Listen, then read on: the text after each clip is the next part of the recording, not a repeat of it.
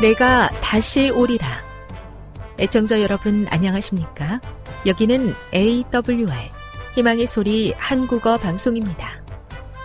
본 방송은 천국 복음을 온 세상에 전파하기 위해 제7일 안식일 예수 재림교회가 설립한 세계 방송망입니다. AWR 희망의 소리는 유럽, 라틴 아메리카, 아프리카, 러시아, 아시아의 방송망을 통해 전 세계에 복음을 전파하고 있습니다.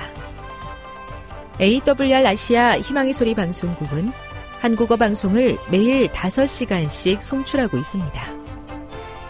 희망의 소리 방송은 인터넷과 스마트폰을 통해서도 언제나 청취하실 수 있습니다. 들으실 수 있는 인터넷 주소는 awr.org입니다. 유튜브로는 awr 코리아로 검색하시면 됩니다. 이 시간 희망의 소리 한국어 방송과 함께 보람있고 유익한 시간 되시기 바랍니다. 내가 다시 오리라. 여기는 AWR 희망의 소리 한국어 방송입니다. 주파수 안내입니다. 괌에서 송출하는 우리 방송은 한국 표준시로 밤 9시에 9895kHz로 밤 11시에 9800kHz로 다음날 오전 6시에 9695kHz로 각각 1시간씩 방송하고 있습니다.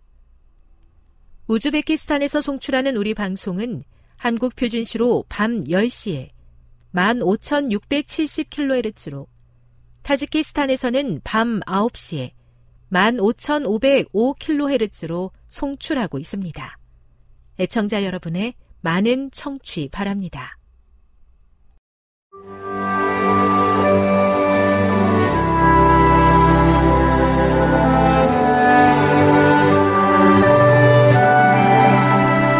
읽어주는 교과 첫째 날 7월 17일 일요일 그분의 형상으로 하나님이 미리 아신 자들을 또한 그 아들의 형상을 본받게 하기 위하여 미리 정하셨으니 이는 그로 많은 형제 중에서 맏아들이 되게 하려 하심이니라. 로마서 8장 29절. 태초에 하나님께서는 우리를 당신의 형상으로 만드셨지만 죄로 인해 그 형상이 훼손되고 말았다. 우리는 인간의 모습 속에서 하나님의 형상이 훼손된 흔적들을 어떻게 발견하게 되는가? 우리 모두는 죄로 인해 타락했다. 하지만 하나님께서는 창조 때의 완벽한 모습을 우리에게 회복시켜 주시고자 하신다. 오늘의 본문은 이와 같은 하나님의 마음을 잘 보여준다. 이 말씀은 자신의 삶을 성령께 바치는 자들에게 그 아들의 형상을 본받게 하는 것이 하나님의 계획임을 가르쳐 준다. 그러나 여기에 또 다른 차원이 있다. 바로 하나님의 형상이 인간에게서 재현되어야 한다. 하나님의 명예, 그리스도의 명예는 당신의 백성의 품성이 온전케 되는 것과 관련이 있다. 시대소망 671. 위의 인용구에서 엘렌지 화이시 말하고자 하는 바는 무엇인가? 우리는 그리스도인으로서 우리가 지금 우주적인 드라마의 한가운데 있음을 잊지 말아야 한다. 그리스도와 사탄 사이의 대쟁투는 우리 주변의 모든 곳에서 펼쳐지고 있다. 싸움은 여러 모양과 형태로 전개된다. 비록 많은 것들이 감추어져 있지만 우리 각자는 그리스도를 따르는 자들로서 이 드라마에서 감당해야 하는 역할이 있으며 우리의 삶을 통해 그리스도를 영화롭게 할 수 있음을 이해할 수 있다. 교훈입니다. 인간에게 새겨진 하나님의 형상은 죄로 인해 훼손되었다. 그러므로 우리를 당신의 형상으로 회복하는 것이 대쟁투 가운데서 하나님의 궁극적인 목표이다. 묵상. 고린도전서 4장 9절을 묵상해 보십시오. 어떤 자세로 우리 앞에 놓인 영적 싸움을 싸워야 할까요? 우리는 세계, 곧 천사와 사람에게 구경거리가 되었노라. 고린도전서 4장 9절.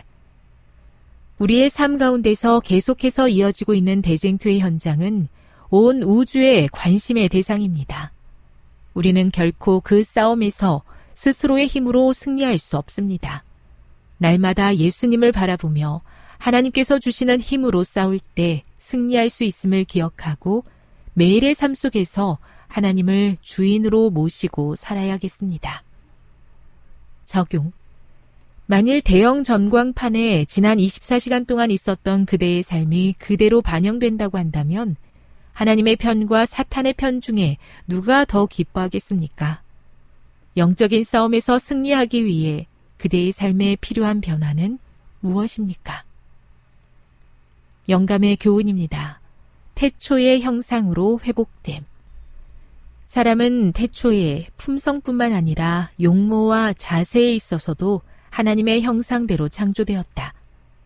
그러나 죄는 하나님의 형상을 손상시키고 거의 지워버렸다. 그러므로 그리스도께서는 잃어버린 것을 회복하기 위하여 오셨다. 주님께서는 우리의 천한 몸을 변화시켜 주님의 영광스러운 몸과 같이 만들어 주실 것이다. 한때 죄로 더러워져서 아름다운 모습을 잃어버리고 죽을 수밖에 없이 되었던 썩을 몸이 완전하고 아름답고 죽지 아니할 몸으로 변한다. 각시대 대징투 645 죄로 인해 훼손된 하나님의 형상을 우리 안에 회복시켜 주시기 위해 지금도 일하고 계신 하나님의 은혜에 감사합니다. 토기장이 되신 하나님의 손에 저의 삶을 맡기고 인도하는 대로 순종하며 살게 해 주시옵소서.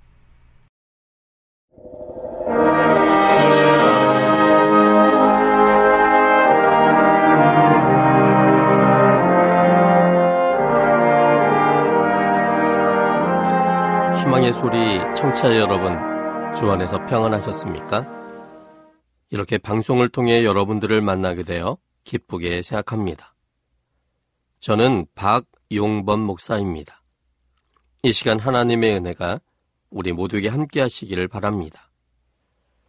이 시간에는 하나님을 알지 못할 때 사람에게서 나타나는 행동들이란 제목으로 함께 은혜를 나누고자 합니다.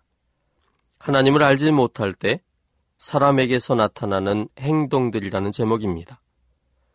본문은 사무엘상 6장 1절로 9절입니다. 사무엘상 6장 1절로 9절입니다. 여호와의 괴가 블레셋 사람의 지방에 있은 지 일곱 달이라.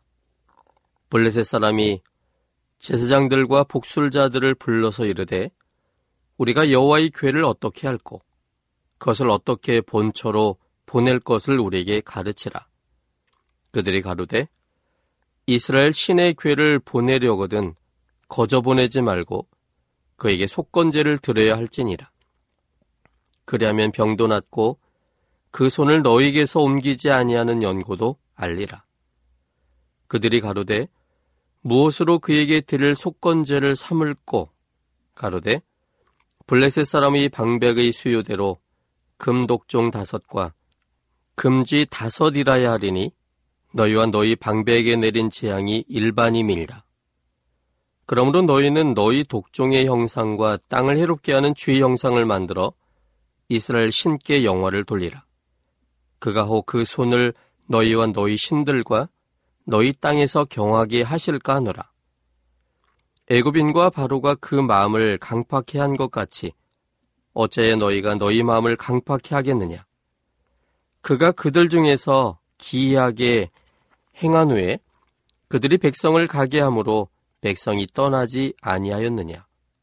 그러므로 새 수레를 만들고 멍에 메어 보지 아니한 전나는 소 둘을 끌어다가 수레를 소에 메우고 그 송아지들은 떼어 집으로 돌려보내고 여호와의 괴를 가져다가 수레에 싣고 속건제 들을 금 보물은 상자에 담아 괴 곁에 두고 그것을 보내어 가게 하고 보아서 괴가 그 본 지경길로 올라가서 베세메스로 가면 이 큰 재앙은 그가 우리에게 내린 것이요 그렇지 않으면 우리를 친 것이 그 손이 아니요 우연히 만난 것인 줄 알리라. 우린 지난 시간에 하나님을 알지 못할 때 사람에게서 나타나는 행동들이라는 제목으로 그 첫 번째 행동을 봤습니다. 그것은 하나님을 알지 못할 때 행위적 신앙에 빠진다는 내용이었습니다. 그러므로 성경이 말하는 여호와 하나님을 알고 여호와 하나님의 품성을 알 때만 그분의 은혜를 누리며 사는 성도의 삶을 살 수 있다는 사실을 함께 살펴봤습니다. 오늘은 이 두 번째와 세 번째입니다. 하나님을 알지 못할 때 사람에서 나타나는 행동들, 그 두 번째와 세 번째입니다. 둘째는 하나님을 알지 못할 때 짐승의 수준으로 떨어집니다. 하나님을 알지 못할 때 짐승의 수준으로 떨어집니다. 사절에 있는 말씀입니다. 사무엘상 6장 4절입니다. 그들이 가로되 무엇으로 그에게 들을 속건제를 삼을꼬 가로되 블레셋 사람이 방백의 수요대로 금독종 다섯과 금쥐 다섯이라야 하리니 너희와 너희 방백에 내린 재앙이 일반임이니라. 블레셋의 제장들과 복술자들이 제시한 속건 제물을 보면 사람이 어느 수준까지 떨어질 수 있는지를 보여주고 있습니다. 그들이 하나님께 드릴 제물로서 준비하라고 한 것은 블레셋 사람이 방백의 수요대로 금독종 다섯과 금쥐 다섯으로서 블레셋에게 내린 재앙과 동일한 것이었습니다. 블레셋 사람들에게 고통을 준 독종과 쥐를 형상화하여 금으로 입혀서 신의 노를 풀기 위한 제물로서 드리도록 한 것입니다. 독종, 즉 전염병을 어떻게 형상화했는지도 궁금하고 쥐로 인해 당한 피해를 쥐의 형상으로 만들어 제물로 드렸다는 것도 이해가 잘 되질 않습니다. 그것은 마치 발목 다쳤을 때 우족을 끓여 먹는 민간요법과 비슷한 것이 아닌가 생각되어집니다.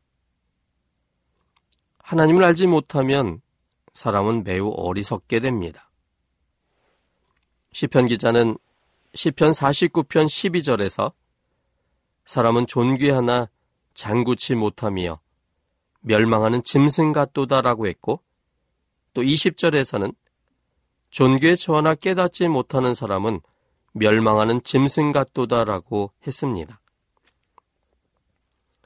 사람 그 자체는 하나님의 생명으로 태어난 존귀한 존재이지만 하나님을 알지 못할 때 멸망하는 짐승처럼 육체의 일에만 집중하다가 끝나버리고 맙니다. 하나님을 알지 못할 때의 사람의 모습과 짐승이 다른 점이 무엇입니까? 밥그릇에 입을 쑤셔받고 개걸스럽게 먹지 않고 숟가락과 젓가락으로 푸고 집어서 먹는다는 차이만 있습니다.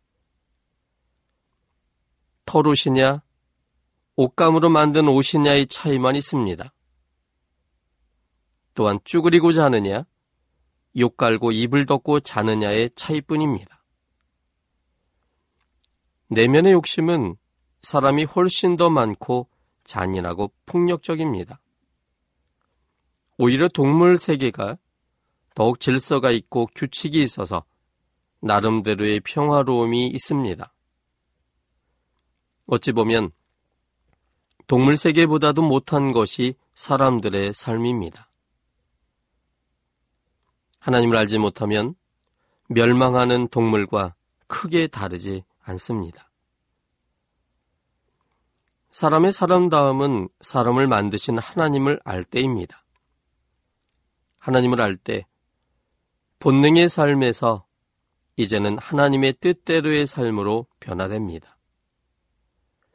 하나님이 나에 대한 목적을 깨닫고 그 목적에 맞는 삶을 살게 됩니다. 사람의 일생을 하나님을 빼놓고 생각해 보면 별것 아닌 듯 느껴집니다. 나약하기 그지없는 존재들입니다. 자기 주먹만한 위를 채우지 못하면 며칠도 못 참는 존재들이고 공기가 없으면 단 1분도 참지 못하는 연약한 존재들입니다. 나이가 들어도 여전히 어리석고 나약하고 무기력합니다. 오히려 나이가 들수록 더 나약해지고 무력해집니다. 하나님을 알지 못한 채 나이가 들어가면 더욱더 죄의 본성의 힘이 더 커지기 때문에 더 어리석어지고 더 욕심적이고 더 교만한 모습으로 보여집니다. 하나님을 알게 되고 하나님의 품성을 알게 되고 소망을 갖지 못했다면 사람은 이처럼 누구나 허망한 존재들일 뻔했습니다. 우리 일생 중 하나님을 발견한 것이 최고의 복입니다. 하나님을 알 때 드디어 모든 일들이 생명의 의미를 갖게 됩니다. 하나님을 모를 때의 일상적인 일들도 하나님을 알 때만 드디어 생명적 의미를 갖게 됩니다. 같은 시간, 같은 일을 하지만 하나님을 알 때 그 모든 것에서 생명적인 의미를 갖게 됩니다.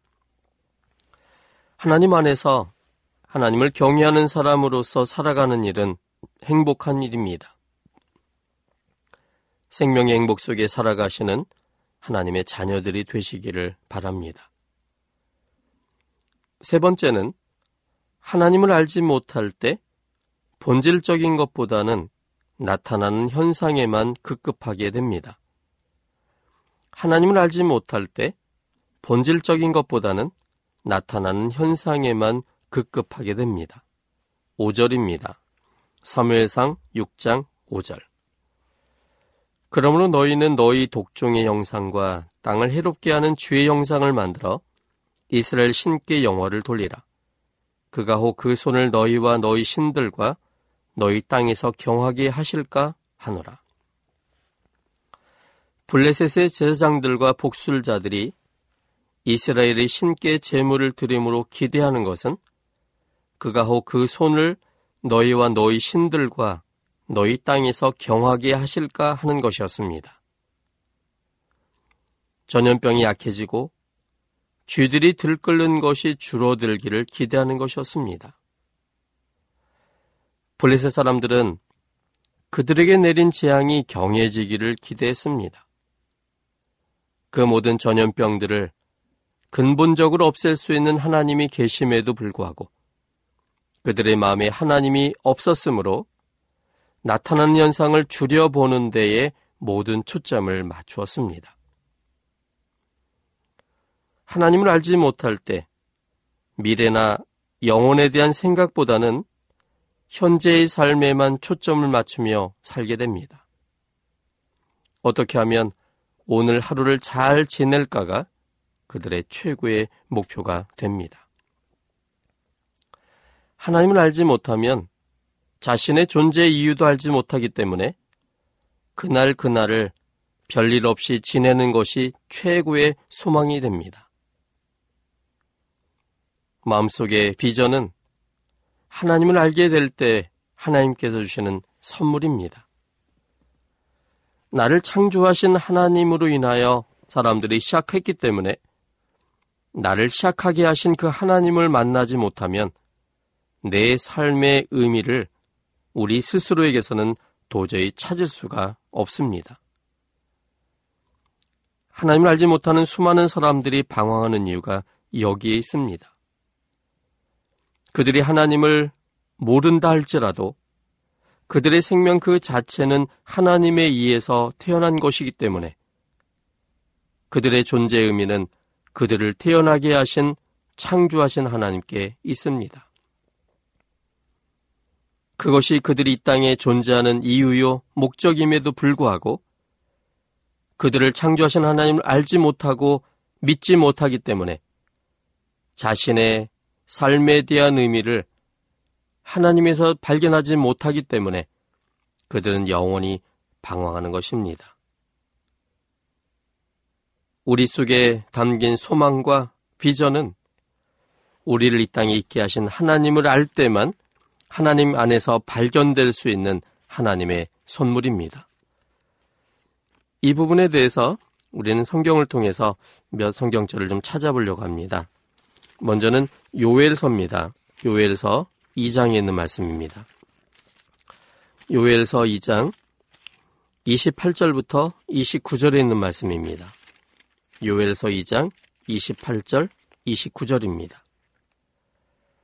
그 후에 내가 내 신을 만민에게 부어주리니 너희 자녀들이 장례일을 말할 것이며 너희 늙은이는 꿈을 꾸며 너희 젊은이는 이상을 볼 것이며 그때 내가 또 내 신으로 남종과 여종에게 부어줄 것이며 여기 하나님께서 하나님의 신을 우리에게 부어주실 때 성령을 통하여 나를 창조하신 하나님을 보게 되고 그 하나님을 보게 될 때 그분께서 우리를 만드신 이 땅에서의 목적들을 발견하게 될 거라고 말했습니다.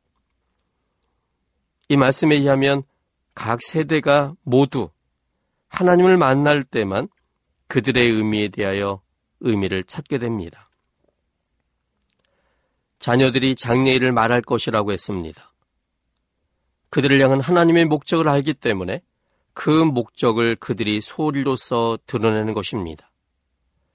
나이 많으신 분도 꿈을 꾸게 될 거라고 했습니다. 소망이 없는 그러한 연세임에도 불구하고 하나님을 만날 때 그들을 향한 하나님의 목적을 발견하기 때문에 그 목적에 대한 꿈을 꾸게 되는 것입니다. 젊은이들은 더할 나이가 없을 겁니다. 이 본문에 의하면 너희 젊은이는 이상을 볼 것이라고 말했습니다. 이 이상이란 말의 영어적 표현은 비전입니다. 하나님을 알고 하나님께서 우리 삶의 시작점임을 알게 될 때, 그분에 의해서 내가 존재하게 됐다는 사실을 깨달을 때, 여호와 하나님이 목적과 계획을 갖고 나를 청지하셨다는 사실을 받아들일 때, 하나님 안에서 나를 향한 하나님의 비전을 발견하게 될 것이고, 그것이 젊은이들의 비전이 될 거라는 사실입니다. 이것을 하나님은 남종과 여종에게 부어줄 거라고 말씀하셨습니다. 이 말은 하나님이 선택한 특별한 하나님의 백성들만이 아니라 하나님이 창조한 모든 사람들을 가리킵니다. 이 세상의 성은 남성과 여성 두 성밖에 없기 때문에 하나님이 만든 모든 존재들에게 하나님의 성령께서 그들의 마음을 주관하시고 그래서 그들의 눈을 열어 그들을 창조하신 여호와 하나님을 보게 한다는 사실입니다. 여호와 하나님을 볼 때만 그분을 나의 창조주로 인정할 때만 하나님 안에 있는 나의 목적을 발견하게 될 것이고 그럴 때 우리는 마음속에 소망과 비전을 갖게 될 거라는 사실입니다. 뿐만 아니라 빌립보서 2장 13절에 있는 말씀입니다. 빌립보서 2장 13절입니다. 너희 안에서 행하시는 이는 하나님이시니 자기 기쁘신 뜻을 위하여 너희로 소원을 두고 행하게 하시나니 우리 속에서 행하시는 이는 하나님이시라고 말씀했습니다. 하나님은 하나님의 기쁘신 뜻을 위하여 우리를 창조하신 하나님의 뜻을 위해서 우리 속에서 소원을 갖게 한다고 말씀하셨습니다. 우리를 창조하신 하나님을 만날 때 하나님께서 가지신 하나님의 뜻을 발견하게 되고 그 뜻이 우리 속에서 소원을 주는 일로 나타나게 된다는 사실입니다. 그래서 내가 무언가 하고 싶은 마음이 드는 것, 그것은 하나님께서 우리를 이 땅에 있게 하신 하나님의 목적을 이루는 일이 될 겁니다. 그래서 우리의 비전들을 발견해 내야 되는데요. 우리의 비전들은 하나님께서 이미 우리에게 주신 달란트 안에서 하나가 될 것입니다. 영생소한 어떤 것이 우리의 비전이 될 수 없습니다. 하나님은 우리의 비전을 발견하기 전에 우리의 성향을 주셨고 잘할 수 있는 달란트들을 여러 가지 허락하셔서 우리의 성향과 달란트 안에서 그것이 내게 익숙해지고 편안하고 그리고 언제나 하고 싶은 욕망이 나는 그런 것들이 발견될 수 있도록 우리를 도우십니다. 그리고 그 소원을 발견하게 되면 그 소원을 행하도록 하나님께서 우리 속에서 도와주신다고 약속하셨습니다. 결국 마음속의 비전은 나를 창조하신 하나님을 알게 될 때 하나님께서 주시는 선물임을 받아들이게 됩니다. 반면에 잠언 29장 18절에 있는 말씀은 내용은 같지만 정반대의 의미로 표현하고 있는 표현을 발견할 수 있습니다. 잠언 29장 18절입니다. 묵시가 없으면 백성이 방자히 행하거니와 율법을 지키는 자는 복이 있느니라. 묵시가 없으면 백성이 방자히 행한다고 정의했습니다. 이 방자히 행한다는 말은 망할 짓만 골라서 한다는 뜻입니다. 묵시가 없으면 이 묵시는 외부적인 그러한 에너지가 내 속에 들어오는 것을 말합니다. 내 속에서 내 자신에 대한 소망을 발견하는 사람이 아니라 나를 창조하신 하나님께서 성령을 통하여 우리 속에서 하나님께서 가지신 소원, 하나님께서 가지신 삶의 목적을 발견하게 되는 것. 그럴 때 백성들이 비전을 갖는데 하나님과의 관계가 없는 묵시가 없으면 내 자신의 생각대로 그리고 내가 그동안 살아온 경험에 맞추어 무엇인가를 선택하기 때문에 결국은 그 결과는 망할 짓이 되고 만다는 사실을 말하고 있습니다.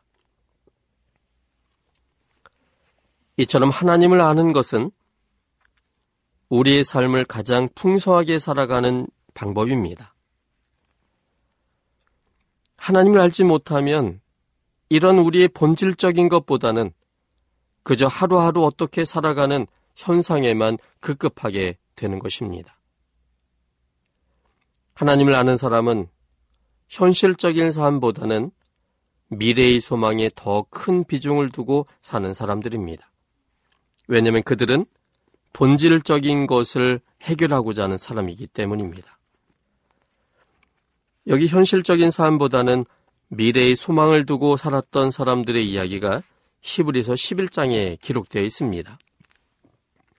히브리서 11장 8절부터 10절에 있는 말씀입니다.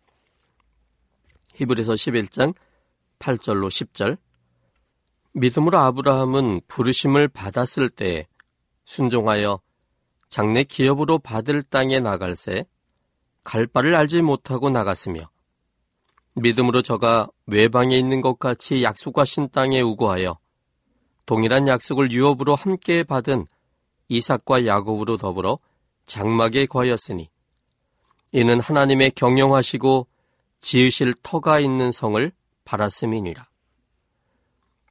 이 본문은 아브라함의 일생에 대하여 함축적으로 말하고 있습니다. 아브라함이 하나님의 부르심을 받았을 때 그곳이 어떤 곳인지 그는 제대로 알지 못한 채 나섰습니다.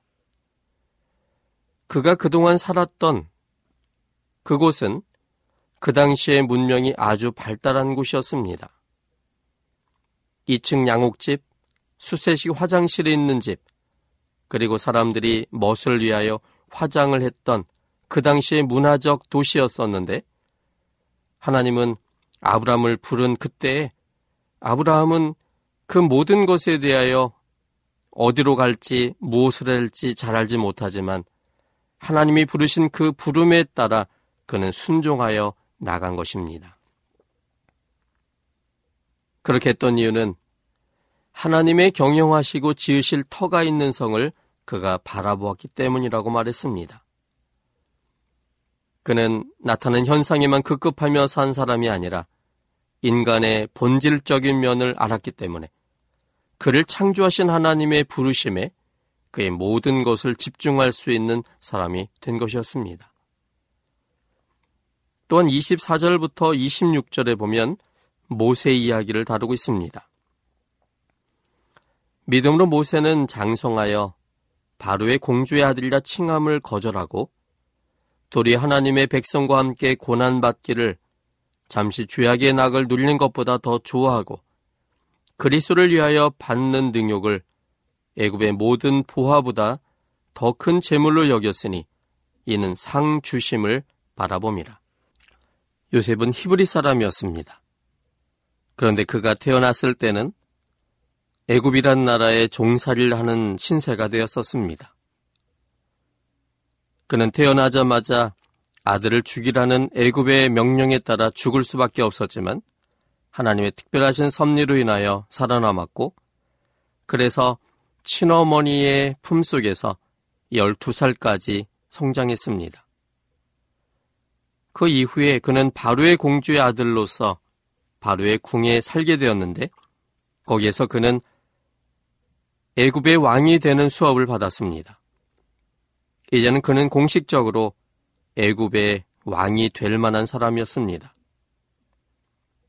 그런데 그에게는 어렸을 때 받았던 교육이 있었습니다. 그가 히브리인이었다는 사실과 또 하나님께서 어떠한 계획이 있다는 사실을 그의 어머니로부터 그는 교육받았습니다. 이제 그가 선택할 나이가 됐을 때 이 둘 중에 하나를 선택하여야만 됐습니다. 애굽의 왕이 되느냐 아니면 저 노예에 속한 히브리 사람 속에 속하느냐 이 두 가지의 결정이 그의 앞에 놓여졌습니다. 애굽의 바로가 되는 일은 그 당시에 최고의 권력자가 되는 일이었습니다. 모든 권력을 마음껏 휘두를 수 있고 그는 그가 사는 동안 왕으로 있는 동안 마음껏 누리며 살 수 있는 것이 보장되어진 것이었습니다. 반면에 노예였던 히브리 사람과 함께하기를 선택한다면 그는 수많은 고난과 능력 속에 살아야만 될 선택이었습니다.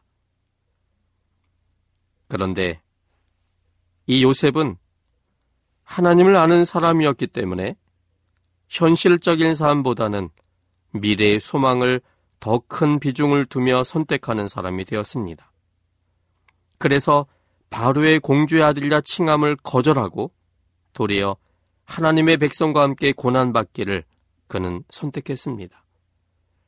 애굽의 모든 부하보다 그는 그리스와를 위하여 능욕받기를 선택한 것입니다.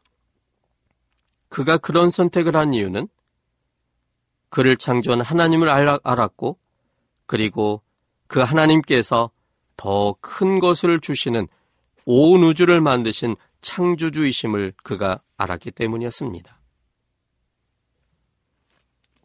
그래서 아브라함이나 요셉은 미래의 소망을 가진 사람이었기 때문에 현실의 고달픔도 참고 기다리는 사람이 된 것입니다. 우리 현실의 일에 너무 민감하면 안 됩니다. 우리 현실의 삶은 고달플 수도 있고 일이 안 풀릴 수도 있고 더 심하게는 꽉 막혀버릴 때도 있습니다. 그러나 하나님을 아는 사람들에게는 그 모든 것들도 합력하여 선을 이룰 도구들일 뿐입니다. 작은 일에 낙담하기보다는 말씀을 붙잡고 미래를 소망해야 합니다.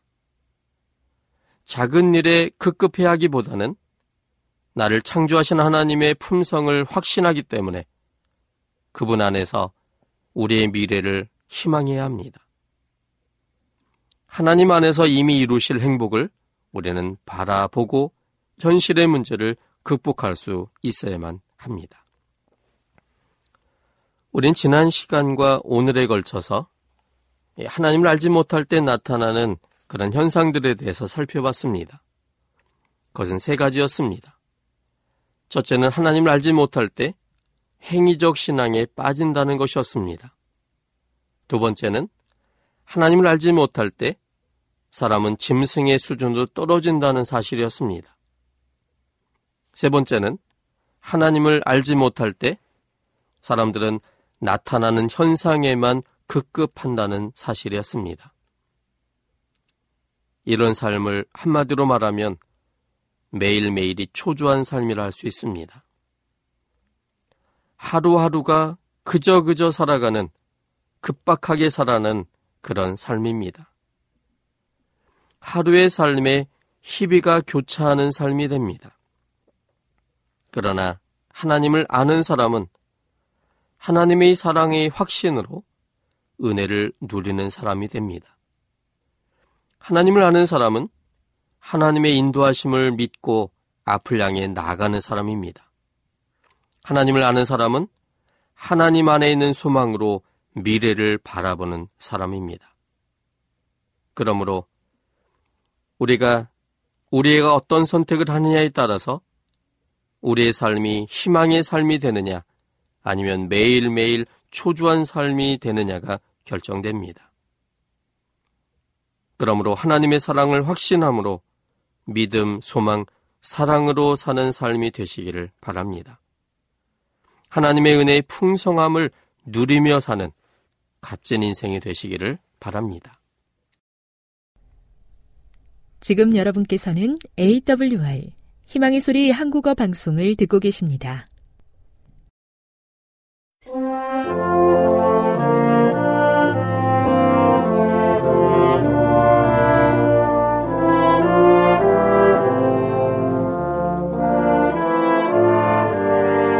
여러분 한 주 동안 안녕하셨습니까? 예, 한국연합회 성경연구소장 임봉경 목사입니다. 오늘 또 여러분 모두에게 하나님의 놀라우신 사랑과 예수 그리스도의 측량할 수 없는 은혜와 지혜 성령의 감동하심이 함께 하시기를 기원합니다. 예, 오늘은 예, 바울은 그리스도인이 예수만 믿으면 아무 일이나 마음대로 해도 상관없다고 말했는가라는 질문입니다. 예, 관련 예, 본문은 고린도전서 6장 12절입니다. 모든 것이 내게 가하나 다 유익한 것이 아니요 모든 것이 내게 가하나 내가 아무에게든지 제재를 받지 아니하리라 이런 말씀입니다. 에, 바울이 명백하게 지지하는 율법이 많은 것을 금했는데도 불구하고 어떻게 그에게는 모든 것이 가하단 말인가? 그는 아무에게나 제재를 받지 않고 아무 것에도 구애를 받지 않는 않고 자기 원하는 대로 모든 것을 맘대로 할 수 있다는 말인가? 또한 모든 것이 내게 가하다는 말은 문자 그대로 받아들일 수 있는 말인가? 예, 바울은 여기서 과연 무슨 말을 하고 있는 것인가? 예, 그리스도인 자유의 한계는 과연 어디까지인가? 아, 이런 질문들입니다.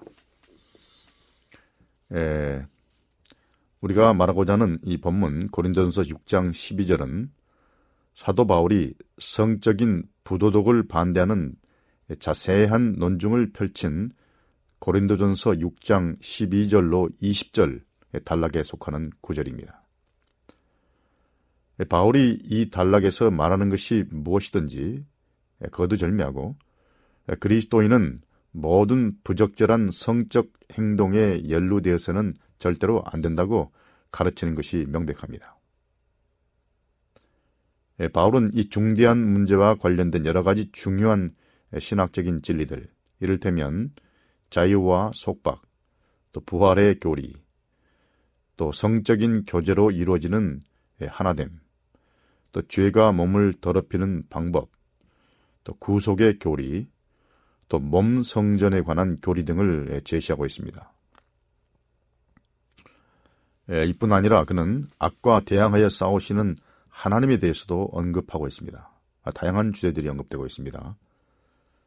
그러면서 고린도전서 6장 12절에 들어있는 이 난해한 문제는 바울이 여기서 정확히 어떤 식으로 그의 논증을 펴가고 있는지를 이야기할 수 있게 해줍니다. 아, 이런 큰 문맥에 비추어 대충 생각해 보아도 고린도 교회의 성적인 부도덕과 관련된 여러 문제가 야기되어 있었다는 것이 분명합니다. 그러나 여기서 바울의 바울이 그의 논리를 어떻게 펴가는지에 대해서는 의견이 다릅니다. 고린도전서 6장 12절에서 사도는 단순히 모든 것이 내게 가하다는 자신의 생각을 진실하고 있는지 아니면 고린도교의 사람들에게 유행하던 어떤 표를 인용하여 말하고 있는지를 결정, 결정하는 것이 대단히 중요합니다. 또 이 이 본문의 이슈를 여는 열쇠가 되는 것입니다. 에, 바울이 과연 어떤 의도를 가지고 이런 말을 했을까요? 바울이 자신의 원칙을 말하고 있다면 질문에 대한 대답은 예, 그리스도인에게는 모든 것이 가하다. 자기 맘대로 할 수 있다. 이런 말이 될 수 있겠지만 예, 그런 대답은 이 큰 문맥인 이 문단 전체가 가르치는 중심 메시지를 놓친 거라고 볼 수 있습니다. 곧바로 바울은 이 진술에 덧붙여 다 유익한 것은 아니며라고 말했습니다. 따라서 어떤 것은 그리스도인을 압도하여 속박할 수 있다고 말하는 것이죠. 모든 것이 다 유익하다는 말은 아니죠. 모든 것을 다 할 수 있으나 어떤 것은 우리를 속박할 수 있다는 그런 말입니다. 그러므로 바울이 단순히 모든 것이 내게 가다라는 자신의 생각을 진술하고 있다고 해도 적어도 그리스도인은 자기 멋대로 무엇이든지 다 할 수 있다. 그런 의미는 아닌 것입니다. 만약에 그렇게 한다면 그것은 해를 줄 뿐만 아니라 사람을 속박할 것이기 때문이죠. 아, 이런 입장을 지지한다면 모든 것이 가하다. 즉, 내 마음대로 모든 것을 다 할 수 있다라는 말은 거의 말이 안 되는 진술이 되는 거죠. 그러나 어떤 그리스도인들은 이 구절을 가지고 그저 율법에 구애받지 않고 맘대로 할 수 있는 자유가 주어진다라는 주장을 펴기 때문에 문제가 되는 것입니다. 예, 오히려 고린도전서 6장 12절의 처음 진술, 예, 다시 말하면 그리스도에게는 무엇이나 모든 것이 다 가하다라는 말은 고린도 교회의 어떤 사람들이 자신들의 부도덕한 행동을 변명하기 위해서 사용한 어떤 표 같은 것이라고 생각하는 것이 더 합리적으로 보입니다. 아, 나는 모든 것다할 수 있다. 나는 자유야.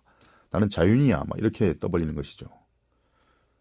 모든 것이 내게 가다라는 그런 문구는 그들이 하는 말이지 사도 마을의 사도 바울이 주장하는 원칙은 아니라는 거죠. 오히려 사도 바울이 그런 논리를 반박하기 위해서 언급한 말입니다. 이 문구는 심각한 성적 부도덕, 에, 곧 그리스도인들이 사창가를 맘대로 드나드는 것을 조장하는 어떤 자유사상가의 관점을 대표한 말로 보입니다. 그리스도인 자유를 얻었는데 자유롭게 살자. 뭐 이런 얘기죠. 그런 어떤 견해를 가진 사람들이 교회를 물란케 하고 있었습니다. 사실 이 문단에는 고린도 사람들의 세 가지 표가 들어 있습니다. 그들이 사용하는 세간에 돌아다니는 표, 표 같은 것이죠. 모든 것이 내게 가하다 라는 말 외에도 6장 13절에 보면 식물은 배를 위하고 배는, 배는 식물을 위한다. 그리고 6장 18절에 보면 사람이 범하는 죄마다 몸 밖에 있다. 안에 있는 게 아니다. 라는 그런 말들을 떠벌리고 다녔습니다. 이 각각의 경우에 바울은 이런 표들에 내포된 신학을 반박하고 있습니다. 그의 가장 깊은 신학 가운데 몇 가지를 내세워 오늘날에도 교회에 악 영향을 주는 어떤 교묘한 이런 자유주의 논리를 논박하고 있는 것이죠. 모든 것이 가다, 내 마음대로 할 수 있다라는 표현을 논박하기 위해서 바울은 매우 신사적으로 두 가지 명제를 내세우고 있습니다. 아, 그 첫 번째가 예, 다 유익한 것은 아니다라는 논박입니다. 밤늦도록 자지 않고 좋은 좋지 않은 음식을 먹으면서 다른 사람들과 아, 긍정적인 토론을 일삼는 것은 그렇게 좋은 일이 아닙니다. 물론 좋은 점도 있지만 건강에 좋지 않기 때문에 다 좋은 것은 아니죠. 뭐 여기까지는 문제가 없습니다. 그런 다음 바울은 모든 것이 가하다라는 고린도 사람들의 표를 다시 인용하면서 이번에는 내가 아무에게든지 제재를 받지 아니라는 좀 더 신랄한 개념을 내세웁니다. 어떤 사람이 전면적인 자유의 사상을 옹호한다 해도 어떤 행동은 분란만 일으킬 것이 분명합니다. 그뿐 아니라 그런 사람은 자신이 자유롭게 행해도 된다고 생각하는 바로 그 행동으로 말미암아 속박될 수 있는 것입니다. 그러므로 그런 자유는 결국 자유가 아니라 속박으로 이끄는 것입니다. 따라서 바울은 그러한 자유는 진정한 자유가 아니며 잘못된 것이라고 반증을 하고 있는 것입니다. 자유를 방정으로 보면 결국 속박과 노예 상태에 빠지고 결국 그런 진정한 자유를 잃게 되는 것이라는 말입니다. 이와 비슷한 방법으로 사도는 또 다른 표들의 실상을 파헤치고 있습니다. 그는 고린도 사람들의 다른 논증, 곧 식물은 배를 위하고 벨은 식물을 위한다는 주장을 말하고 있는데요. 그것은 다른 것이 아니라 성적인 자유를 가리키는 왕곡 어법입니다. 그래서 바울은 몸은 음란을 위하여 있지 않고 오직 주를 위하여 있다라고 반박하고 있습니다. 고린도 교인들은 몸은 언젠가 파멸될 것이므로 그 육체를 가지고 무슨 일을 해도 상관없다는 식으로 주장했던 것입니다. 그러나 바울은 하나님이 이것저것 모두 폐하시리라 라고 에, 말씀하셨다고 말하면서 부활의 교리로서 그들을 반박합니다. 언젠가 육체가 부활할 것이다. 육체는 그대로 끝나는 것이 아니다. 라고 반박하고 있습니다. 하나님께서 우리의 육체를 다시 일으키실 것이며 따라서 우리가 몸에 대해서 행하는 것도 대단히 중요하다. 몸과 정신은 분리할 수 없다. 전인이다. 부활 때 모든 것이 다시 소생될 것이다. 다시 부활할 것이다. 라고 강조하는 것입니다. 모든 죄가 몸 밖에 있다 라는 그런 표현은 정신이 더 중요하고 육체는 아무것도 아니다. 라는 이원론적인 개념을 반영하고 있습니다. 바울은 음행하는 자는 자기 몸의 죄를 짓는 것이라는 사상으로 그 말을 반박하고 있습니다. 몸과 정신은 분리할 수 없다. 너희들이 말하는 것처럼 죄가 몸 밖에 있다. 라는 말은 잘못된 것이라는 거죠. 이런 잘못된 이원론이 다음과 같은 가르침을 통해서 잘못된 사상임을 입증해 주고 있습니다. 바울은 첫째, 예수의 부활, 둘째, 우리의 몸도 주를 위하여 있다는 개념, 그리고 셋째, 성적인 관계가 이루어질 때두 예, 육체 사이에도 어떤 일종의 연합, 결합이 일어난다는 것이고요.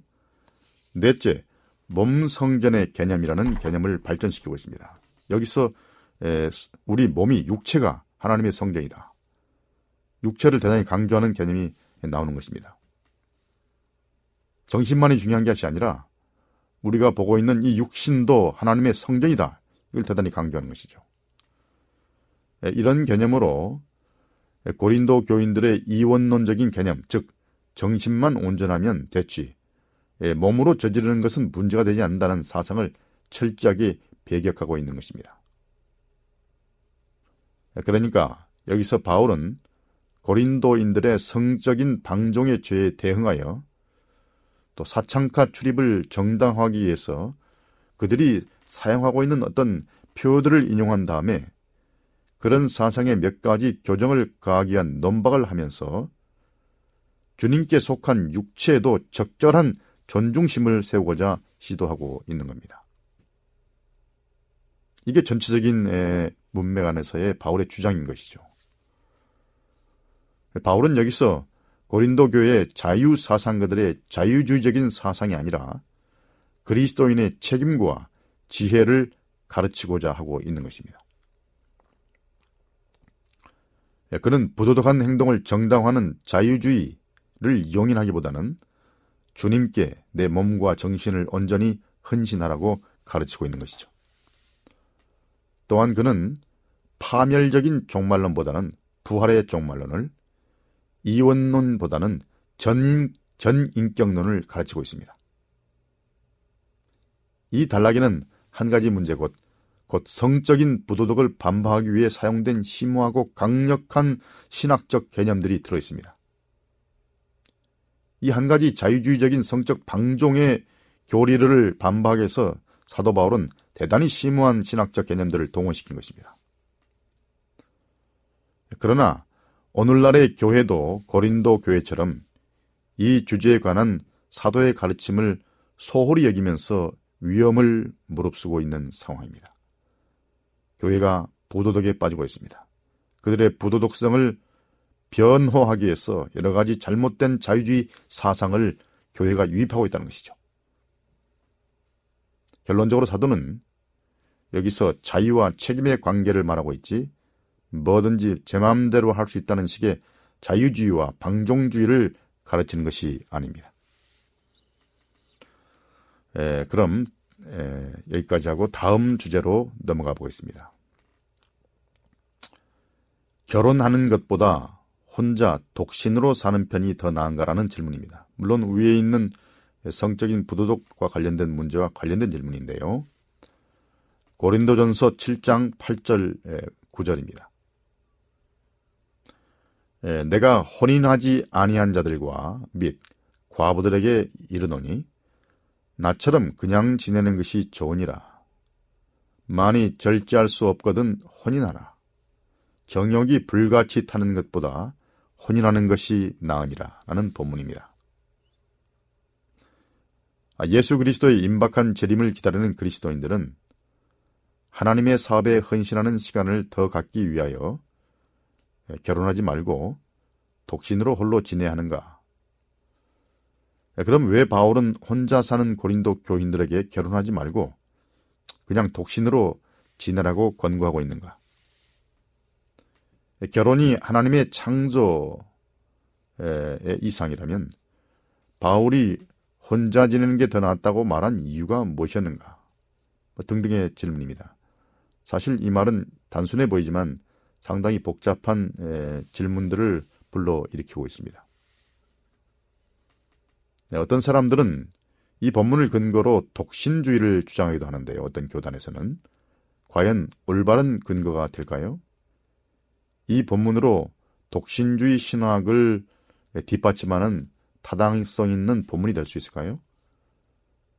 바울은 독신주의를 지지하는 독신주의자였을까요?